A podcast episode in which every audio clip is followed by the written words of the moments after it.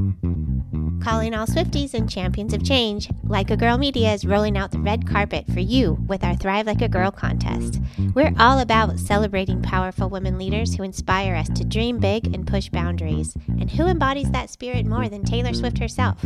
Here's your chance to see her live in concert. We're giving away two tickets to Taylor Swift's show in London on Saturday, June 22nd. Imagine being part of the magic, all thanks to Like a Girl Media. Entering is easy. Subscribe, share, and show us which episodes inspired you the most. Visit our website or check our social media for all the details. Don't just dream it, be it. Thrive like a girl and make this summer unforgettable. Contest opens globally, mm-hmm. void where prohibited, must be 18 or older to enter, no mm-hmm. purchase necessary. Mm-hmm. Subscribe and share with hashtag Thrive Like a Girl and tag us at Like a Girl underscore media for entry. Unlimited entries means unlimited chances. Winner chosen at random after contest closes May 20th, 2024. Will be notified via DM. Make sure your profiles are not private. Check full rules on our site. This is your shot to see Taylor Swift live. Don't miss it. Thank you.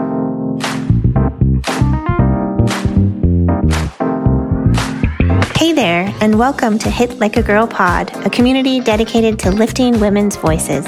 While we continue to hit the trails, reconnecting with folks all around the country and collecting content for season six, we didn't want to leave our audience hanging. There are so many incredible women to share their expertise, so we're continuing our Lady Boss interview series with Kat McDavitt as the host. In today's episode, she's chatting with Angela Ammons, CEO of Clinch Memorial Hospital. Okay, Kat, take it away.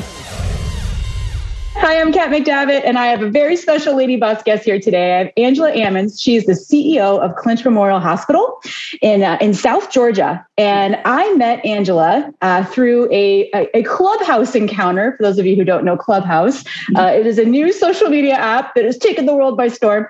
And I met her because I uh, was speaking to a gentleman named T. Faircloth, uh, who mentioned Angela and the great work that she's doing uh, in Georgia with her hospital and some of the amazing accomplishments that she has. So he hooked us up. I don't think we had any expectations, but I was blown away by her background, and I'm excited to talk to her today. So, Angela, I'm going to let you introduce yourself and tell us a little bit about Clinch Memorial Hospital. Hi, thank you so much for having me on. I'm Kat. I mean, I, I, loved you since the first time I talked to you. You're kind of kindred spirits or sisters in a lot of things. But um, I am as the CEO of Clinch Memorial and have been here almost four years. Gosh, it just seems like yesterday. Um, we are a 25 bed critical access hospital located in a rural um, part of Georgia, and so we provide a lot of um, care for those who. Uh, otherwise have to travel 45 minutes away. So, um, my background is a registered nurse. So, I um, have nursed for several years before I accepted this role, and I worked for various healthcare systems. HCA, um, Memorial Satilla, larger hospital on the coast of Georgia.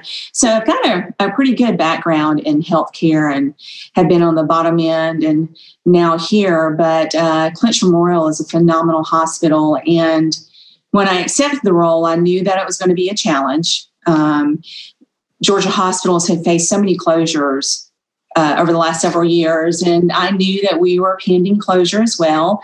And I remember being advised not to take the role because people were afraid they were just going to use me as a scapegoat, and that would be the end of my career. But mm. how many people, how many women in this industry get a chance to become a hospital administrator? Um, so I took the challenge and I wanted to prove to everyone that I could do it. Day That's one, awesome.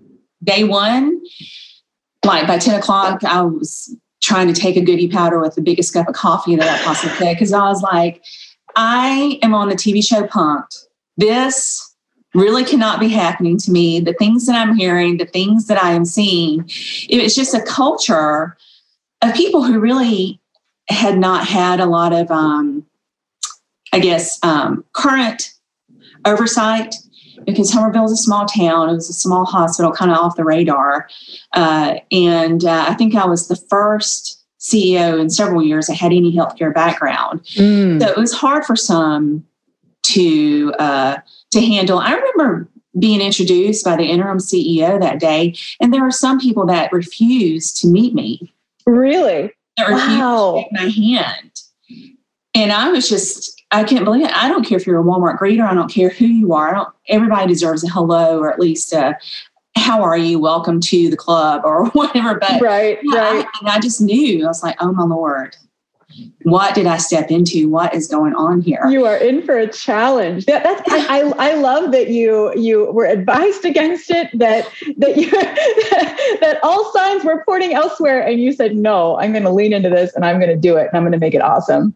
Yeah. One of the things that I do, and a lot of people think it's a sign of failure or weakness, is I admit what I don't know or I admit what I am uncomfortable with knowing. So before I took the job or started the job, I researched um, high performing CEOs in healthcare, mm. female CEOs, and I found one um, by the name of Robin Rau who has done an, a tremendous job at Miller County Hospital. And after I had rounded through the hospital and I've seen everything I need to see, I picked her the phone up and I cold called her. Mm. And through the grace of the Lord, she answered the phone and said, Robin, you don't know who I am, but I am an RN. I've taken my first CEO role in this hospital that I think is a is going to close any day. And I need to know if you'll be my mentor. Oh my gosh. Oh my gosh. And and I, apparently she said yes. Apparently she said yes. And if you ever meet around, she is a pistol. I mean, she's something from Boston. She put down the phone and she cussed a little bit. She picked the phone back up. She goes, What do you need? And from there, this relationship blossomed and it turned into our success and turning around. But, you know, the worst thing anybody can say is no, but I knew that I needed that help. And I'm so grateful that Robin was one of those women in leadership that did not mind saying, yes, I'll help you. Oh my gosh. So so Angela, I I love I, I love the way you present yourself. I love that you say you don't know things. I think that's that's one of my core competencies is admitting that I don't know stuff too. So maybe that's where we got along. Uh, yeah. For those so so Angela for for for our, our many many viewers, uh, Angela and I met on a phone call and uh, kind of immediately fell in love over thirty minutes. And and I feel like I feel like we covered so much ground. I feel like uh, I mean we, we talked about our backgrounds, like our childhoods, and just like all kinds of things. And and I and I love the mentor thing, and I want to come back to that. Um, but you also have, I think, an incredible professional background too, right? I mean, you you, shared with me um, a story about you know even high school, right? And and then you're you're saying you became an RN, but you don't you don't actually have a traditional high school degree, right? So um, so talk to me talk to me about that because this is always something that people. I think people get hung up on education, and we talked about this in one of our previous episodes. Um, but I think people really need to hear that those things don't necessarily limit you, and you can still do amazing things and, and go on different rides. So if you wouldn't mind talking about that, I would love it. Sure. You know, that has always intimidated me, meeting people who had these wonderful degrees, you know, Emory, Stanford, Harvard. I'm like, oh my gosh, these people are so much smarter than I am. But I've learned that as long as you're honest and you work hard, that you can attain whatever you want. Um, so I am not the traditional CEO. I don't have that Harvard degree or um, advanced degree. I'm actually a high school dropout who at 15 dropped out of high school for um, various uh, reasons that I probably won't share today. It's a whole other story. But, um, uh, and later Different on, episode. Yeah, later on in life, I um, went back and studied for my GED and obtained that. And then I was uh, found myself um, years later as a single mother, and knew that I had to do better for my children, and went to nursing school um, attained my associates and later attained my bachelor's. And when I took this job, I was almost finished with my master's degree in nursing, but mm. the work volume kind of took over. But recently, I finished a healthcare certificate program at Emory University. Mm. And I was just so proud of myself for doing that. And I was so intimidated and I remember calling friends and said, Do you think I'm smart enough to be in this class with all these Emory students who are here with their MBA? And they're like, Of course, absolutely. But I think I looked like um, Reese Witherspoon in the first day of school in Legally Blonde. Do you remember that movie? Got her outfit. She's sitting there with her fuzzy pen and so excited um, to be in class, and she just totally wasn't prepared. I said, this is what I look like. Oh, so Angela, what's so amazing about what you're saying is that this is like classic, classic imposter syndrome, right? You are a hospital CEO. You have turned around this organization and you are intimidated in, in, in a classroom setting, right? Like you're like, oh, I'm not smart enough, right? It's amazing. Um, but uh, uh, so tell me how you deal with that because you brought that up before, right? Yes, and with every negative thing, I try to shut myself up and say, Angela, they're people like you. They put your pants on just like you do. You know, they like the same foods. They're worried about their weight. What's going on here? But I am so glad that I took this class because I built this network of people who were so nice. And there were scientists and COOs and physicians. And we all laughed. And um, they said that I gave them some great insight to think about. And they encouraged me to go on and finish my MBA so uh, I'm just so glad I did it. And I think fear holds us back mm. so many times from trying new things. And I would just encourage anybody to step past that comfort zone and uh, and try something, even though you're terrified. And I was terrified. Right. stumbling I had all my notes, and everybody just seemed so calm and poised. And I had highlighted every piece of reading material. Like I was just ready, ready. To, and I bombed a couple of times. It was like one time I was taking a finance class and the professor asked me a question. I already told him, I said, I don't have this finance degree. I'm just in the certificate program. And he called on me in front of everybody and I said, My CFO usually handles that. Thank you.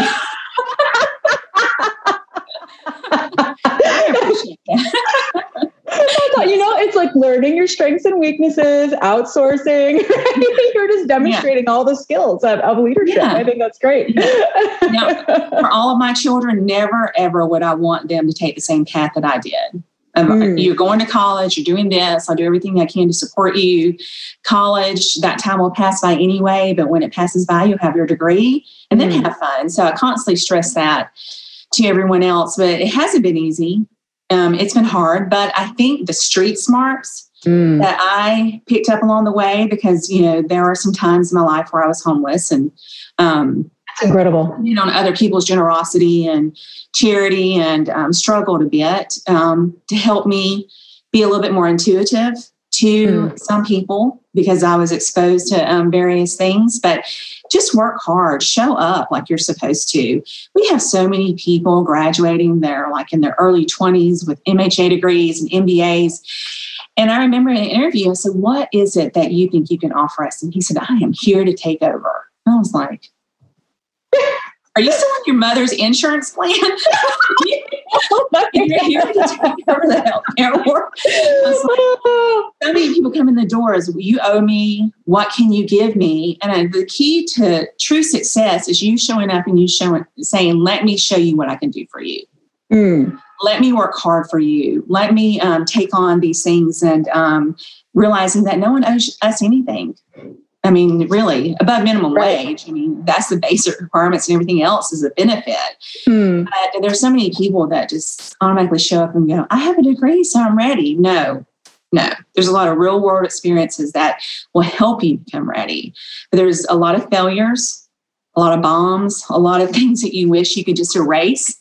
Yep. the whiteboard. Yep. That never happened. Thank God that's sealed, and you can't open that up. But you know. Um,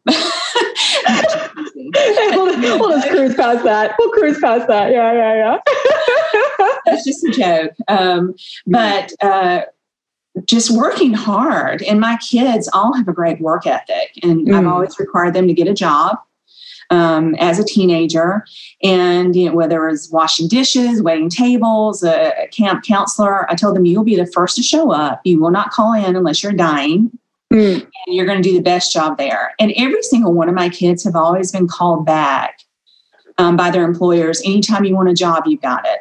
Right, right. I love that. And I believe that it's prepared them for their college careers and so forth. So yeah, no, I, I am 100% with you on on the showing up and hard work. I was uh, raised on a farm, uh, and and same type of thing. Like you, you will always have a job. And when when when the grocery store where you're working with your sister calls and says that they need people, that my parents would pick up the phone and just say, "Oh yeah, they'll be there." Like there was never there, you didn't have, you didn't have an option, right? And I think, um, and my grandma, who I talk about often, always told me that uh, people would hire me because they knew I was raised on a farm and they knew I could work hard, right? But actually, like I mean, not that that's totally true but like I think that like grit and and you just that's just a part of how you grew up. I think that I think that that is some of the most meaningful soft skills that that you can have. And when I interview people, I, I always look for stuff like that. So I, I'm 100% on board with what you're saying. Yeah, and dedication in the healthcare world, you know, it's great to be an RN because your job can change so much. But we hardly have any RNs that actually plant roots and stay here. And hmm. it's such a difficult thing for us to constantly staff you know, it's not good for patient outcomes. It's not good for um, the morale of the team and so forth. And, you know, people got to realize stop chasing that greener grass. I mean, hmm. there is a season for everything, and that grass will eventually die and turn brown over there too, but it comes back. I mean, it does. And, and um, people just are not comfortable with conflict. And it has not been an easy road for me here. And, you know, when I took this position, I faced a lot of criticism from what I thought were my friends, hmm. acquaintances. Um, I heard through the grapevine, and some were even so bold to tell me to your face, "What qualifies you for this job? I'm just as hmm. qualified as you are." Or, um, and, uh, so you think you're better than this? No, I was offered this position and I took it. Right. And if it had been this gold brick, yellow yellow brick road like in Oz, I think there would be so many people would do it more. But there are so many times that I left this facility in tears on the way home, wondering what have I done? You know, do I have what it takes to save this hospital? Mm. I hmm. can't believe people are treating me like this. And uh, for an example, there's a there was someone in the um, community as a provider who is very well known and um, had a lot to do with the hospital and actually saw patients here and very uncomfortable situations. He was just hmm. allowed to act and speak however he wanted. And I remember I was in a um, CQI meeting, which is a continuous improvement meeting that we have It's a continuous quality improvement meeting. And at the end of the meeting, he says, I think our next performance improvement should be to reduce Mrs. Ammons' BMI because she is not wow. obese. She looks clinically, you know, she's clinically obese. And and and what happened? Because that sounds like a fireable offense.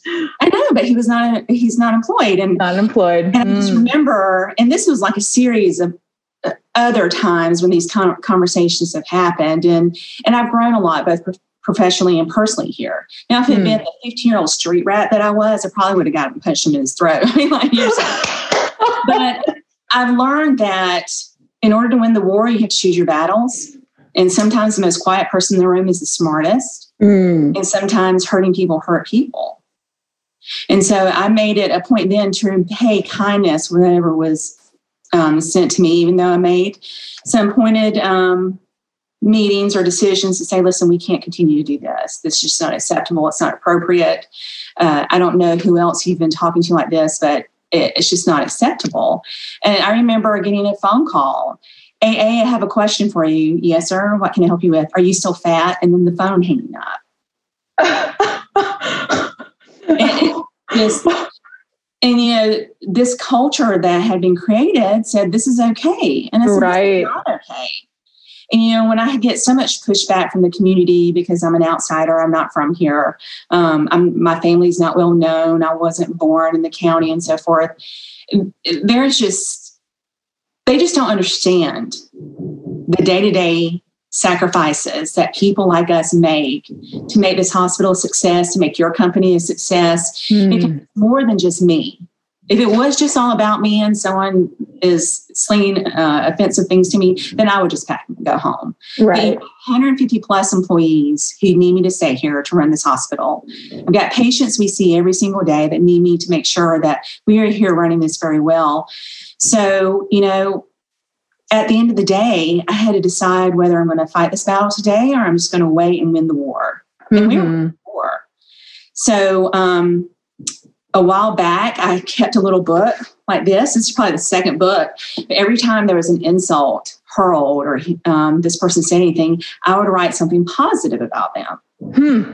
So I can be reminded there is goodness in everybody. Listen, Angela, I need to take some pointers from you because this is different than than my than my list to my list, yeah. right? It's different. yeah. And, and, I knew, and I knew, regardless of the conflict that we had, that we could only be a success if we learn how to work together. Mm. Now, three years later, we have an amicable relationship. Um, those kind of conversations no longer happen.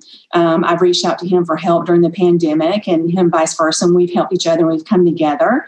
But if I had just halted what I was doing because of that one criticism, mm. or the attack from this one person, where would we be today? So I, I think my childhood and my upbringing helped create a resiliency where some of those things I'm just like, is that all you got? Because I see much worse. I, I, I, I, love this. I love this for like a lot of personal reasons. I, I think I I will get very caught up in in um, you know someone someone did this you know and like you're saying you just want to throw punch them right right or you know figuratively right but you know and and and but you're right it does it does halt your progress right you are spending all of your energy on wanting to to deal with that problem and you lose sight of the bigger goal which is unfortunate, right? Like again, it always comes back like you shouldn't have to do that, right? You shouldn't have to even deal with the situation, but we do. Yes. So how do we react? And I, I love how you're responding to it. Yeah, and I was like, I am trying to save this hospital, and I'm having to put up with this. And so, um, uh, whenever I'm dealing with an unhappy employee, I'm like, look, I'm doing all that I can for you. I just need it back for me. I mean, there right. are so many sacrifices you may not know that I have personally made to make this hospital a success. Believe me, I am on your team. Mm. And a lot of people don't know how to take me because I leave the sugar and the honey and please out a lot because I don't have time for that. I mean, I'm the most forgiving person you will ever meet. Like, people can wrong me so many times. I'm like, it's okay. Because mm. I believe that grace goes so far and we should extend it as often as we can. But um, I have a strong personality. And a lot of people don't know how to take that. And I remember when they were renewing my contract here, the attorney who is a friend of the person we spoke of earlier tried to write in a clause in the contract that if I offended this person, that would be cause for termination for my employment here. strong personality. And he's like, you know, she has a very strong personality. But if I had been a man in this role, she's a, he's a take charge kind of guy. That's right. That is always how it is. You know, and then when um, we have to take care of business, we're difficult. Right, you know, right. And they're always looking at men because they wear the pants. But guess what? Women wear pants and a skirt, and we look great in both. Yeah, in heels, men backwards. yeah, men can't wear skirts and look great, but we can wear both and do still do our jobs. Yeah, I mean, you're, you're totally. You're saying so many things here that I think are like totally like hitting hitting the right note. I, I think that you're right. And there are studies out, tons of studies out there saying that yeah, women are often perceived as aggressive, and uh, if men say the same things and with the same tone, they're perceived as in charge and uh, you know that's great. Everything's great. And I, it, it is a challenge. And i face that in my my career as well that like you know i've been told often i have a strong personality or i'm a tall cup of coffee or whatever you want to call it. Um, but uh, you know I'm, I'm still speaking less than my male counterparts right? I'm, I'm still i'm still not as nearly as aggressive as they are and, and it's perceived uh, much differently. And it's hard right and it's hard and I, for me the, the thing that i've learned is you know may, or maybe not learned but the thing that i have decided uh, and maybe it's maybe it's not everyone's truth is that i think things will change they will change slow, slow more slowly than i want but they will change yes and they are. And, you know, three years or almost four years now, we have a great relationship with everyone on our team, um, mm-hmm. board and attorney, because we realize that time does prove what you're trying to do in your efforts. Um, we've turned the hospital around. My team is excellent. Uh, I've made sure that I hired everybody that was smarter than me in all the different areas. Smart. Um, and um, they work very hard and they um, embrace the vision that I have for our hospital and this county. And it's so hard. It's so hard for critical access hospitals anywhere in the United States to try to survive because we don't have that backup of being well known like Wellstar, HCA, Navicent, and so forth. So, you know, right. we have to try to find ingenious ways to survive. And, yeah. Uh, so let's let's talk about that because I think the, the turnaround story uh, of your hospital is actually phenomenal, right? You're, you're, saying it was it was on the verge of closure, right, when you took over, and and you came into it sounds like a, a pretty hostile environment, and and and dealt with a lot of a lot of really serious issues personally while while you were early in your leadership career, so your leadership position. Um, so, so tell just tell me about what you did there because I actually I love how you you seem to look at this from a different perspective, and maybe the fact that you were an outsider actually became a benefit. So, I'd love for you to just tell everyone how how you did that and and, and the awesome results that you have right now. For the hospital's um, success, it was a benefit because I did not have the emotional and personal ties to people in the organization, and there are some great people that have worked here people that would give you the shirt off their backs were so kind, but maybe they're just not the appropriate person for the position that they were holding. And it's hard for someone who has to sit next to that person at the church pew on Sunday or that their mother taught your child in order for you to make those hard decisions. Because at the end of the day, my obligation is to the taxpayers of this county and to my board. Mm. and to the employees to make sure that we have um, a viable hospital for them to be employed in, not for me to continue to make friends or mm. keep friends. So um, I had to have some very direct conversations, which a lot of people took me as a bulldog, but it's not. Sometimes when you speak the truth, it's harsh. And you can say it in the nicest way, and it's still received as something being um, very harsh. Mm-hmm. So I remember my second board meeting ever here at the hospital, second board meeting, our auditors coming in and delivering the news that due to multi million dollar losses, we were going to close unless we did something differently. Mm. And I said, Oh my God, I should have listened. I should have never accepted this job. I'm going to be the scapegoat. Hospital closes because of our intern CEO. I was like, What in the world have I done? But then I went home and I said, This will never happen. Mm. We're not going to close. Those people need me, and this town needs me to make sure this hospital stays open. So, my mentor, Robin Rau, and I, um, that relationship and the business plan and the ideas she shared with me has allowed us to keep this hospital open. We went from a very small net revenue of a service line, $730,000 a year, which is nothing takes her a mm. million dollars a month to pay her bills to after implementing a new program 18 months later 5.6 million in revenue. Wow. Huge yes. Yeah.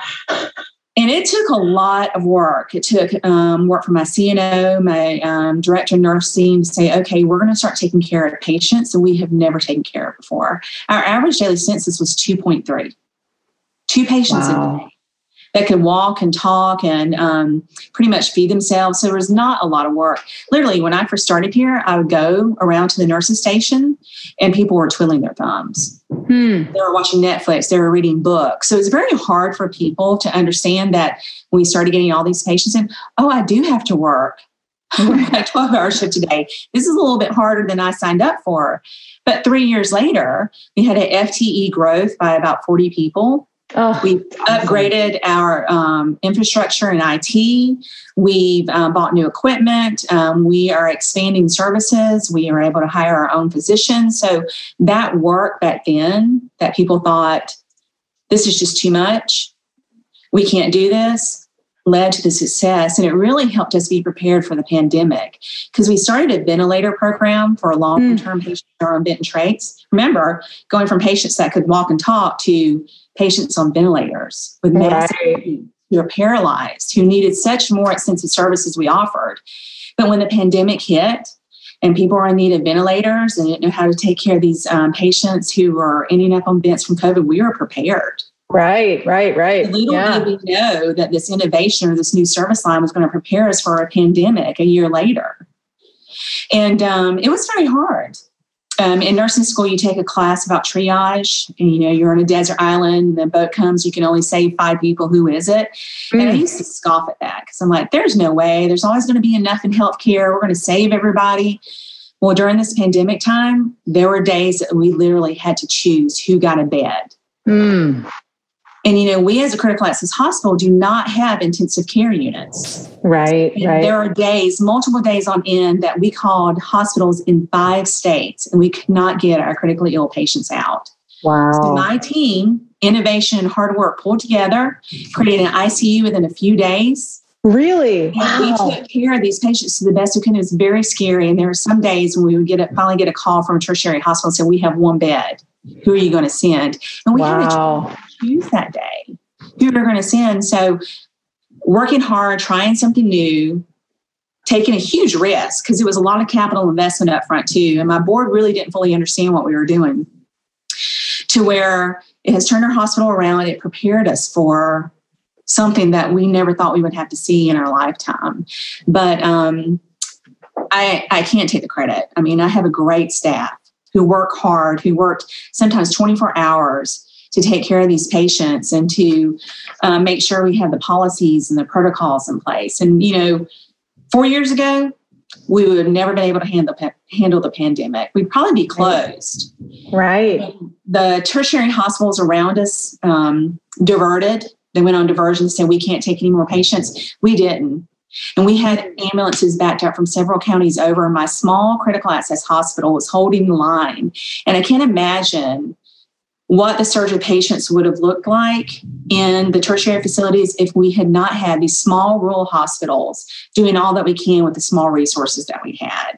Right. So I applaud the team here. I applaud every critical access and rural hospital there is. And we really need to do more to make sure that they stay open and they remain viable.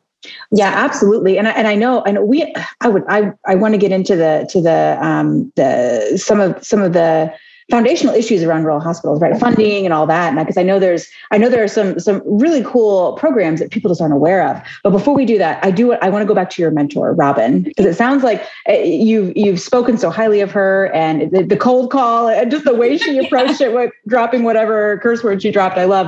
Um, so so talk to me about asking for help, right? Because I think a lot of people struggle with that, and at least in my career, I've talked about this with a lot of different women I'm always like, I don't know what I'm doing, you know, like, please help me. Uh, and, and it's always, there's always been someone that's willing to say, even if it's just like a little thing, like do this or do that, or, or you know, whatever. Um, so talking about that and talking about your relationship with Robin and, and how that's helped you. She's my yang to my yin because we are uh, on so many different things. We're in such polar opposites. Uh, but, you know, I'm just so grateful that she did that. And I've told her before, you know, there were some people that I've called even after calling her who would not help me. Hmm. They were female um, lady bosses in the industry, and for whatever reason, they just chose not to extend any help or to respond to emails. And you know that was really hard for me because hmm. I tried to understand why. Because I'm uh, I've always practiced someone needs help, let's try to help them to the best of our ability. But uh, Robin is a very bold person. Uh, she usually tells it like it is, and I do like that because you know exactly where she stands. But she had turned this hospital around uh, 12 years ago, and she said, "Oh my God, Angela." I'm looking at a mirror of myself where I was 10 years ago. You are exactly where I was in so many things. And, you know, we started the relationship and then we would talk about once a week. And then after about our second month of us talking, she never responded to my text messages or emails. I'm like, what is going on? So I sent her a text message and I said, Robin, say yes if you're alive, no if you're dead, and I'll leave you alone. and um, she called me like 10 seconds later. I remember I was driving to work and she said, I must have a hole in my head because I have an idea that's going to save your hospital, but I have no idea why I'm doing it. I said, I call it divine, divine intervention. And she's like, call it the blank, whatever you want, but this is what we're going to do. So, so we have started the relationship and I've learned from her a great deal more than she's learned from me, but we share ideas. If I come across um, um, a new bill or uh, a great vendor who I think could save them money, I send it to them. And so we've collaborated on different things. And there are some times that I'll call her and I say, Look, I've got a problem with something in my community. And she goes, Angela, are you a CEO or are you a damn social worker? I would like to meet Robin. Oh my goodness. and I said, I'm both. I said, I am whatever this hospital and community needs me to be. And I said, instead of us being a facility, and my camera's shaking all the time, I don't know why, sorry. But um, instead of us just being a, a, hub where people go to seek treatment, why don't we go out and see if we can prevent things? Mm. And so we've had these conversations. And um, and uh, I talked to her about uh, some of the mission trips I do in Honduras and said, Robin, I really want you to go with me. And she's like, H, no, I'll give you some money, but I'm not going, you know. but um, she's done some phenomenal work. And um, I hope to be at least half the success that she has um, been. And she continues to do it. It's like she comes up with these ideas that are amazing. And a lot of people don't know how to take her mm. because, like I said before, she's abrupt. Um, she's gone through the hallway and she's asked a question, and people go, I don't know. She goes, How the hell do you still have a job? it's like she's just that kind of blunt person. But then she's also the person who, when she finds out your pet dies, she'll secretly try to buy another one for you. Oh. Or um, take care of you. Um, she's a farmer part time. So whenever she leaves work, she has this uh, sheep farm, and and in a really hard day, I said, you know what, Robin, I'm going to take up farming. I'm going to grow vegetables and to sell vegetables at a roadside stand. She said, no, you won't. You, mm-hmm. You're not going to do that. But um, our relationship um, has proven to people that you can share, and there's going to be just as much success for you as there is for her. Now, this is not a duplication of what she does. We've replicated it. So it's a little bit different. Mm. And it's not a hmm. cookie cutter fix. So just because someone is successful in one thing doesn't mean you're a failure if you can't do it here. And I realize that um, we live in a different part of Georgia. We serve a different population. So not everything's going to work the same for me, but that we can celebrate. And I'm big on celebrating um, any female CEO that I come in contact with, and I keep up with them on LinkedIn or Facebook, and I see that they received accreditation or received an award, they might receive a bouquet of flowers from me or a gift and say, Way to go. I am so proud of you. And I believe that there are is just so much criticism in the world that people are just so shocked to receive a bit of kindness. They really don't know how to react to that. Yeah. Hey, I just want to celebrate you. I just want to say good job and, you know, keep it moving forward. Great job. Do it. Oh my gosh, I, I, I love that, and I well, I love I love a lot of I love all the things, right? I, I love I love that you have this relationship with with Robin. And what hospital is she from again? I'm not Miller sure. County. Miller County, got it. Mm-hmm. Um, I, I love that. I, I, she sounds like a, a, total lady boss. We should interview her too. Yes, um, but but but but so I, I, I like this. So I I love network. I love networking, and and I love like really having like true authentic networks. And and so I'm really interested in what you're saying about like yeah, sending yeah, sending people flowers or like hey, I am like genuinely interested in in in in what you're doing and i think that's awesome and because i think that you know when you reach a certain level and and you kind of alluded a little bit to this but the lonely at the top type of syndrome, right? It's lonely at the top, right? And you all of a sudden don't have many peers, and that's hard. And that's hard as you move through management levels in general, but it's really hard when you're the CEO of something. Uh, and so I, I, love that you've still created this this network, and that's kind of what we're trying to do with these Lady Boss interviews too, right? Is like, hey, there are lots of people out there who are doing awesome stuff and kicking butt and they have the same problems and like we should all hang out we should. Lady Boss cocktail party. I mean, I'm like totally down with that. So um, yeah, and you know, we went from okay. Remember, I told you second board meeting, hospital's going to close, to where in November yeah. 2020, we're featured in Time Magazine. Right. So so talk about that. So like, what what did that? So just tell me about the Time article, and then and then what did it do? What did it do for you, and what did it do for the hospital? Um, oh my gosh. So I, I'm still in shock. I, I still haven't read the article. I'm uncomfortable with that kind of um, attention. But um, so it had gotten out some of the success stories of the collaboration partnership between Robin and I. So um, I was invited to go present, Robin and I were, to uh, a journalist at Kaiser um, Journalist Foundation. Mm. So hmm. Robin and I go. I didn't. I didn't know what it was. And we walk into this room in Atlanta, and there is this like U-shaped table of journalists.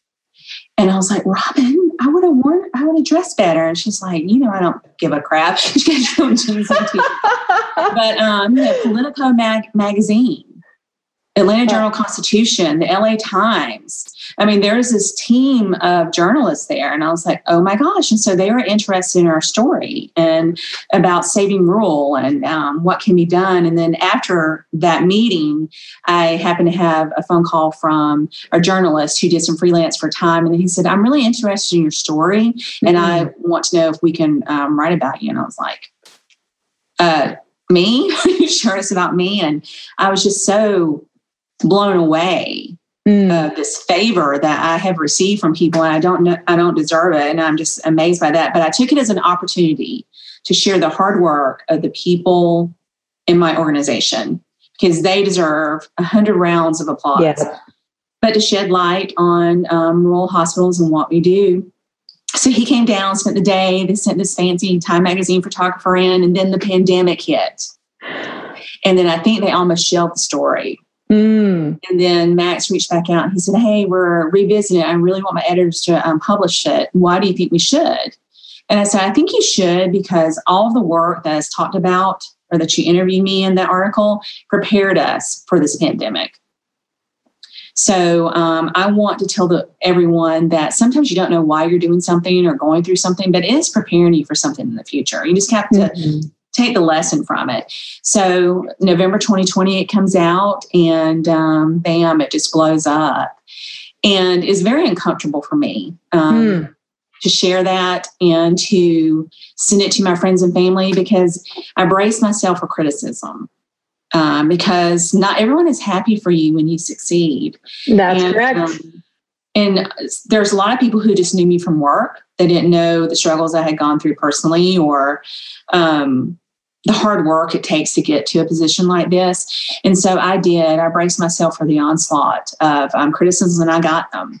Hmm and it was very hard to hear them and um, it was very hard to receive some of them but you know i've gotten better at letting things slide off my back and not worry about it so i'm hoping that people can see that rural hospitals are important um, and that if they ever think about investing or helping um, a hospital to yeah He's a hospital that's, let's, so let's, trying let's to make differences. Yeah. Let's talk, let's talk about that because I think that um, I, well that Time article as well. I think and, and what you're saying, and I think we've seen it in the pandemic that um, a lot of these smaller hospitals, critical access hospitals. I mean, the reason they're called critical access is for a reason, right?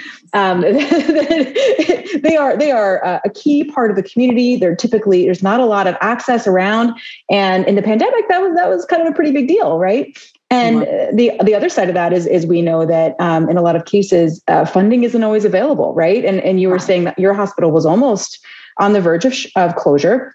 Mm-hmm. The pandemic hit. There wasn't a lot of money right away, um, but like you you are again being tenacious in your fight to find additional funding to help your hospital succeed. And I you were telling me about something that totally blew me away, just about these these programs that people don't know about.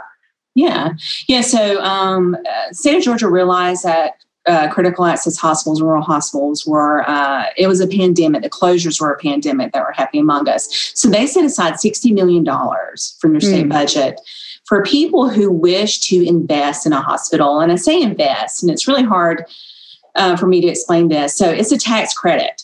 It's called mm. the Georgia Heart Tax Credit. So if you would like to make a donation to Clinch Memorial Hospital or to any of the hospitals that are on the approved list, you can make a donation of your tax liability and receive a dollar for dollar tax credit. The state of Georgia recognizes that as you paying your taxes. Mm. So it's not like them getting your tax refund or whatever. So you can meet with your accountant and he says, okay, your tax liability is $1,800. That's what it's been for the last several years. It's what's going to be this year. You can go onto the Georgia Heart website, make an application, choose the hospital you want to donate to, and they'll um, do the application for you. And the state of Georgia says, okay, you paid your taxes. Mm. That's like, you told me that, and I was like, "What?" Like, it's crazy. And what what bums me out is there there are programs like that out there, right? And people just don't know about it. And and instead, you're just you know you're just like you send your your you click TurboTax and just send it send it off to the state, and you're like, yeah, you know. Um, but yeah, no, and I know you're trying to get the word out about that. So I I I, I love that, and I I know you could have you have, what's your goal for this year because i know you were talking about you have you have you told your board you have a big goal to get people to be aware of these programs so each hospital is eligible, uh, can receive up to $4 million. And mm. I don't think there has been very many hos- hospitals to receive that. Last year, we received about $178,000, which is mm. not a lot, but it was the pandemic. I would love to get the $4 million because I, you know, yeah. There are most of our donors have come from people in Atlanta who have never set foot in our door, who mm. get it, who believe in it, who understand this is a dollar for dollar tax credit and just because you live in Atlanta doesn't mean that you can't save rural, rural Georgia and um, the people here and the population here. It takes almost the entire bottom half of Georgia in agriculture to feed that dense population in Atlanta. Really? Hmm. Yes. So when you think about what surrounds us, um, it's very important for us to stay uh, open. But you know, people buy TOMS shoes because they believe that a pair of shoes is going to go to someone in Africa and they support a cow in a foreign country. This is the state of Georgia. If you live in Georgia, you can help keep a hospital open by giving to the hospital of your choice. And it's a tax credit. It's not a mm. charitable donation. It's not a deduction. It's a dollar for dollar tax credit. Yeah. And I'm so grateful for those Atlanta residents who believe in us year after year and continue to donate, and even in um, Valdosta surrounding and people here. But there are so many companies that don't even know about this program. And so many people who want to do good and to pay it forward and to help um, people stay employed. And this is a great way of doing that.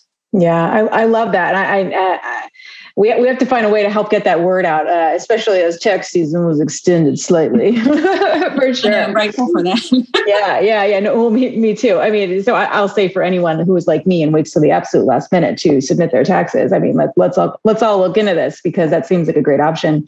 Um, well, so so with the few minutes we have left, Angela, I I want to talk. So okay, so you know, you you talk. You, you said it was hard, right? The the the change and and getting into leadership and all those struggles you dealt with. Um, but but I, I feel like so we're kind of missing the nugget of like how you did it right? Like I, I, know you know you you you worked with with your mentor robin and and you uh, replicated not duplicated right? And you found things that worked.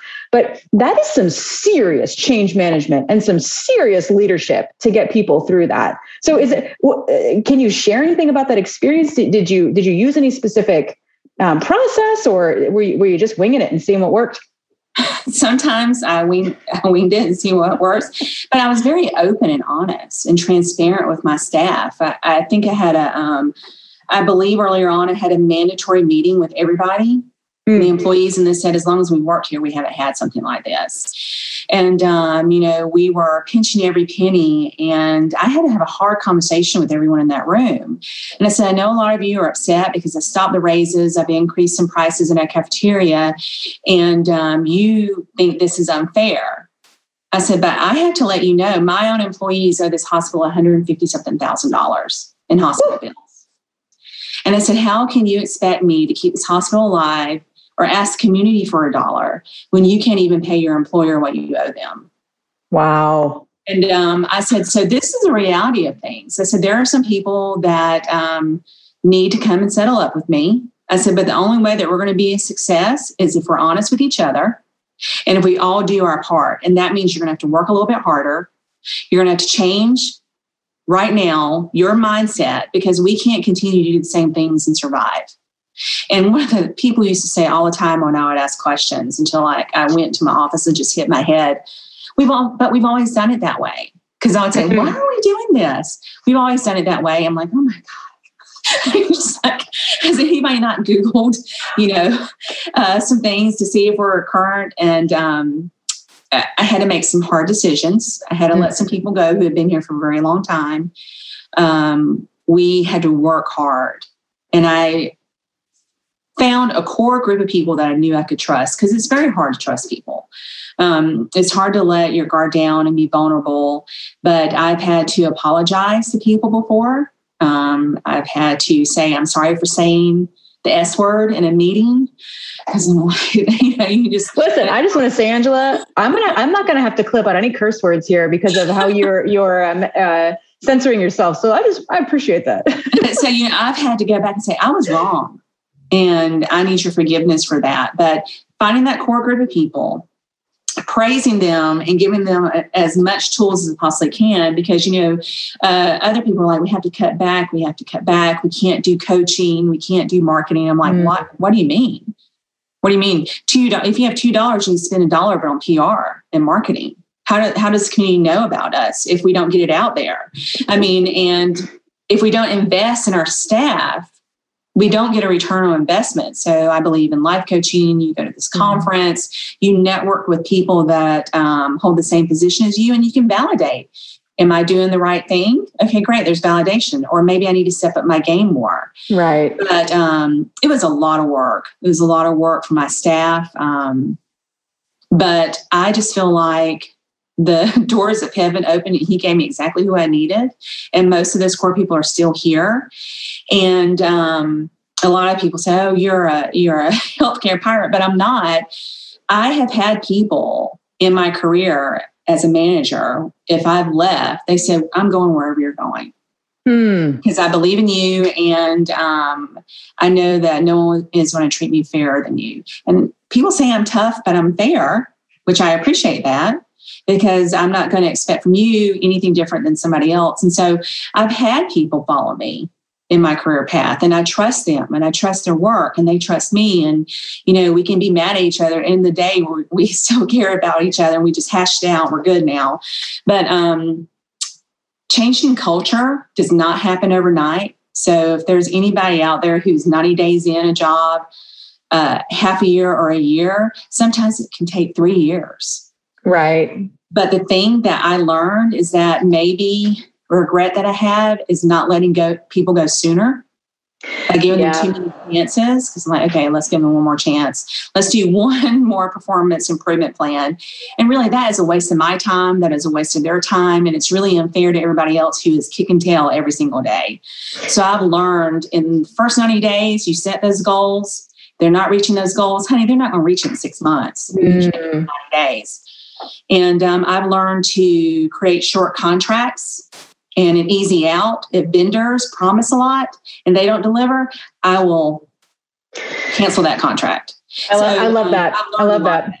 Yes. Yeah, I, I, think I think that's so. I was just interviewing um, uh, for for this TV show, uh, Dr. Jaime Bland, who is the CEO of the CyncHealth, which is a health data utility for the Midwest, for multiple states in the Midwest, and she said the same thing. She said, and it's actually very similar lessons like that that you would that you would teach yourself. And um, hers one was, you know, it's not always about you, right? So to your point, you know, sometimes that criticism isn't about you, right? It's just you're in the leadership position, and the other was uh, hire hire slow and fire fast right? It's it's it's very yes. difficult to make people fit when you just know that it's it's not going to be a fit, and sometimes they know that too. So, I yeah, think I had a I had a conversation with this vendor because I wrote it, and you know there was an out five months, and if we're not meeting eye to eye, it can just be an out regardless of reason. Mm.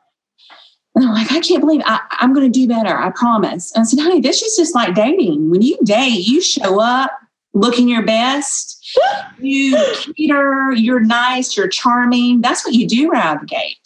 And I said, you even do that right in the game. You are your worst performance. And then you think I'm give you a chance to do better. It does not work like that. Oh my goodness. I yeah. love that. I love you. I want to follow you. Let me I think that's awesome. But I think I think the key about your personality and you know the whole leadership thing and the change management was it sounds like you you you are tough, right? You're direct, but you were transparent and you were consistent right? So people people knew where they were going with you and they they probably knew that where they stood with you at all times right? It wasn't there were there weren't a lot of honeys and sweeties and you know whatever but um, but it sounds like it sounds like you were an effective leader. Yeah I, I try and there i'm not going to win it all there's some people it doesn't matter what i've done for them if right. we've had to part ways you know i'm the worst thing that's ever happened to them and there's all these lies and i have been the center of so many facebook closed books of get rid of the CEO, let's join really? the boardroom because whatever. But, but well, you know, yeah. what, as the great Miriam Paramore said in one of our previous episodes, there's always going to be someone who doesn't like you. Yeah. Um, you know, and this belief that you can't get close to your subordinates or you can't be friends and learn. I, I think that's not true. I do believe that you need to be careful and create some boundaries, but there's no way of knowing if someone's struggling or what you can do to help someone. And you never know what a handwritten note does for somebody. Oh, yeah. People just are just so blown away by uh, rec- thank you for showing up every day and giving your best. I think it's so important. The little things count and add up to a lot.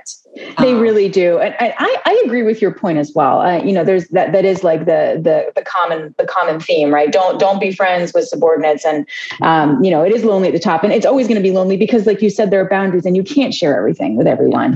Um, but I have always believed that I have created healthier teams by having an ear to the ground and and knowing when someone's not happy. Um, because if you don't give them the opportunity, if you're not accessible enough for them to tell you that they're hurting or something's wrong, then you can't fix it, right? So I'm I'm totally on board with that too. I think I think that paradigm needs to shift a little bit. I think it's yes. pretty old school. Mm. Absolutely. I know. And sometimes people go, Well, I need your advice. And someone goes, Why are you asking me? Like, Well, you're I was like, oh yeah, that's right, that's right. I'm the CEO. yeah, I don't think about that. I'm, I'm just Angela. I'm just here to do a job, and I try to do the best job for my board members, for my bosses, and for my employees. I just, mm. I, I, just want to make sure that um, this hospital stays open. So yeah. I'm committed to doing that. But uh, you know, this CEO it is not gone to my head because, you know, like I told you, I suffer greatly from. You're a very real person, yeah. Yeah, yeah. You know, I at home I've done Zoom meetings with pajama bottoms on, you know, and uh, made a couple mistakes and bombed in class and tripped over myself and been an embarrassment in a board meeting or a presentation. But you know what? You just get up and you just try harder the next day. That's day. Right. You get up, right? I think that I think that's been that's been the key, at least in my career is I just have to keep getting up, um, and it does get better if I try. So, so Angela, we've been talking for like a full hour, which I love. Oh and I feel like I feel like we could talk for like two hours or like six. Um, but but any any parting words, any anything you'd want to share with like other lady bosses and aspiring lady bosses out there? I feel like you've dropped like so much knowledge. We should write a book. But uh, what, what do you have? Keep at it. Um, you're going to survive um, today, just like you survived every other day. And you know what? Be the first to apologize, but stand your ground and um, always surround yourself with people who are smarter than you. They're going to make you look really good. We need to do that. and network. Network. I agree. Yes. I agree. Yeah, just call someone up. I love it. Well, thank you, Angela. This has been super fun. We hope you enjoyed that conversation as much as we did, and we hope to continue finding creative ways to connect and celebrate each other. If you're on Clubhouse, you can find me and Charisse there every Tuesday and Thursday from 3 to 4 p.m. Pacific time in the Hit Like a Girl Pod Club Room, which is new. All right, in the meantime, be well, talk soon.